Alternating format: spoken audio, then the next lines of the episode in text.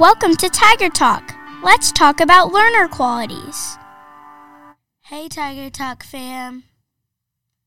Welcome to Season 5, Episode 3 of Tiger Talk.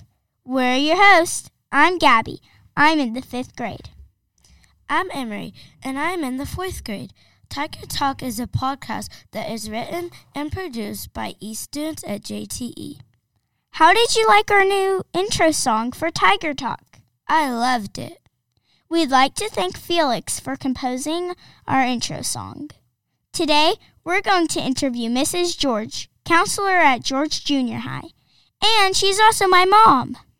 Thank you for joining us. Today's episode is about the learner quality, self aware. At JTE, we say that self awareness means I am aware of myself, my actions, thoughts, strengths, weaknesses, and next steps. Why do you think that using learner qualities, the learner quality of being self aware, is important?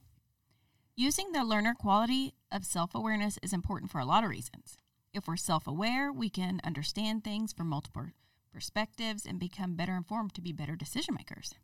Being self aware also helps us understand our emo- emotions and be able to better regulate our emotions, handle stress better, and even understand others better, which can make us more compassionate and kinder. That is important. Hello, Mrs. George.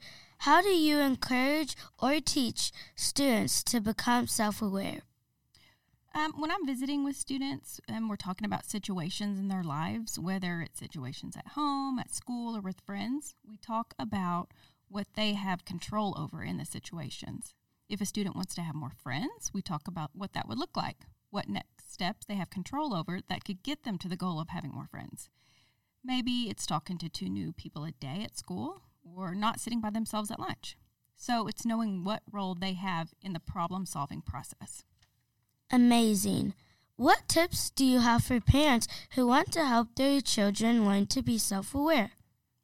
Um, I think that modeling what we want our kids to learn is one of the best things parents can do to help their kids.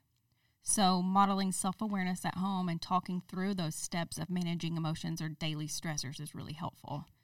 An example could be when a parent gets really upset about something and explains to the family, Hey, I'm, I'm getting really upset, so I think I'm going to leave the room for a few minutes and then I'll come back when I'm calm. It's just modeling those desired behaviors and skills that parents want to see in their children.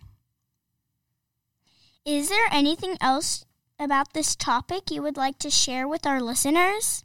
Sure. You know, we have so much power in how we react to situations and to others and even to ourselves. Knowing ourselves and our values can help us live more successful and happier lives. If you guys start to understand your strengths and your weaknesses while you're still young, you can figure out how to capitalize on those strengths and improve your weaknesses. This is something that we all do for all of our lives, but you guys are focusing on learner qualities like being self aware early here at John Tyson Elementary, and you're already on the right track. Wow. Next up is the Tiger Teehee. The Tiger Teehee is a time when we tell you a joke because laughter fixes everything. Why don't leopards play hide and seek? I don't know why. Because they always get spotted. now it's time for our spread positivity segment.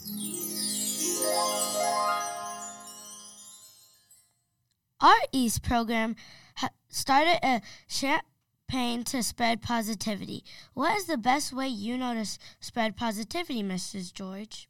Um, I think just acknowledging people. Um, I like to do that when I'm at work or if I'm out with my family. I like to acknowledge people and maybe give them a compliment or just show them that I care about them. That is a fantastic way to spread positivity. Learner qualities are tiger-tastic. Tiger, talk to you later. Roar.